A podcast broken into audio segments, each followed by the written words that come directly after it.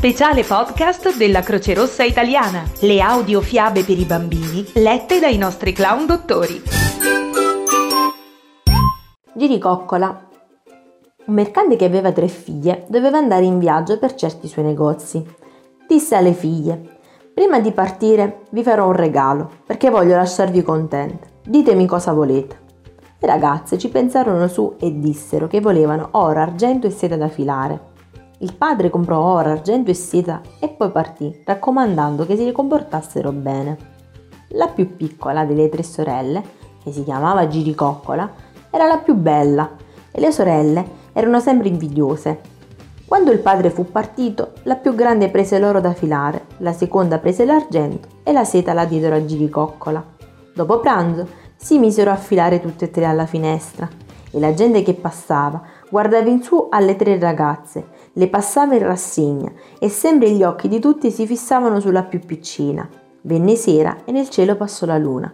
Guardò alla finestra e disse: Quella dell'oro è bella, quella dell'argento è più bella, ma quella della seta le vince tutte. Buonanotte, belle e brutte. A sentir questo, le sorelle gli divorava la rabbia e decisero di scambiarsi il filo. L'indomani diedero a Giricoccola l'argento e dopo pranzo si misero a filare alla finestra. Quando passò verso sera la luna, disse: Quella dell'oro è bella, quella della sete è più bella, ma quella dell'argento le vinci tutte. Buonanotte, belle e brutte. Le sorelle, piene di rabbia, presero a fare a giricoccola tanti sgarbi che ci voleva la pazienza di quella poverina per sopportarli. E nel pomeriggio dell'indomani mattina, mettendosi a filare alla finestra, dietro a lei l'oro, per vedere cosa avrebbe detto la luna. Ma la luna, appena passò, disse: Quella che fila l'argento è bella, quella della sete è più bella, ma quella dell'oro le vince tutte. Buonanotte, belle e brutte. Ormai di giricoccole le sorelle non potevano nemmeno sopportare la vista. La presero e la rinchiusero su di un granaio. La povera ragazza se ne stava lì a piangere quando la luna aperse la finestrella con un raggio di sole le di- e le disse Vieni. La prese per mano e la portò via con sé. Il pomeriggio seguente le due sorelle filavano da sole alla finestra. Di sera passò la luna e disse quella che fila l'oro è bella, quella dell'argento è più bella, ma quella che è a casa mia le vince tutte. Buonanotte, belle e brutte. Le sorelle, a sentir questo, corsero a vedere. Su in granaio, Giricoccola non c'era più mandarono a chiamare un'astrologa che strologasse dov'era la sorella. L'astrologa disse che Giricoccola era in casa della luna e non era mai stata tanto bene. Ma come possiamo fare per farla morire? chiesero le sorelle. Lasciate fare a me, disse l'astrologa. Si vestì da zingara e andò sotto la finestra della luna, gridando le sue mercanzie. Giricoccola s'affacciò e l'astrologa gli disse Vuole questi begli spilloni? Guardi, glieli do per poco. A Giricoccola quegli spilloni piacevano davvero. Fece entrare in casa l'astrologa. Aspetti che gliene metto uno nei capelli, disse l'astrologa, e glielo cacciò in capo. Giricoccola diventò subito una statua. L'astrologa scappò e raccontarlo alle sorelle.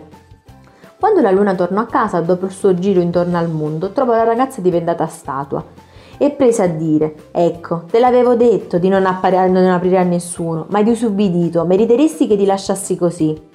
Ma finì per aver compassione e le tirò via lo spillone dal capo. Giricoccola tornò a girare a vivere come prima e promise che non avrebbe mai più aperto a nessuno. Dopo un po' le sorelle tornarono dall'astrologa a chiederle se Giricoccola era sempre morta l'astrologa consultò i suoi libri magici e disse che non capiva come mai la ragazza di nuovo viva, era viva e sana. Le sorelle ricominciarono a pregarla di farla morire e l'astrologo tornò sotto la finestra di Giricoccole con una cassetta di pettinini. La ragazza a vedere quei pettinini non seppe resistere e chiamò la donna in casa. Appena ebbe in testa un pettine, eccola di ridiventare statua e l'astrologa scappò dalle sorelle. La luna rincasò e a vederla di nuovo stata si inquietò e gliene disse di tutti i colori, ma quando si fu sfogata le perdonò ancora e le tolse il pettine di testa. La ragazza risuscitò.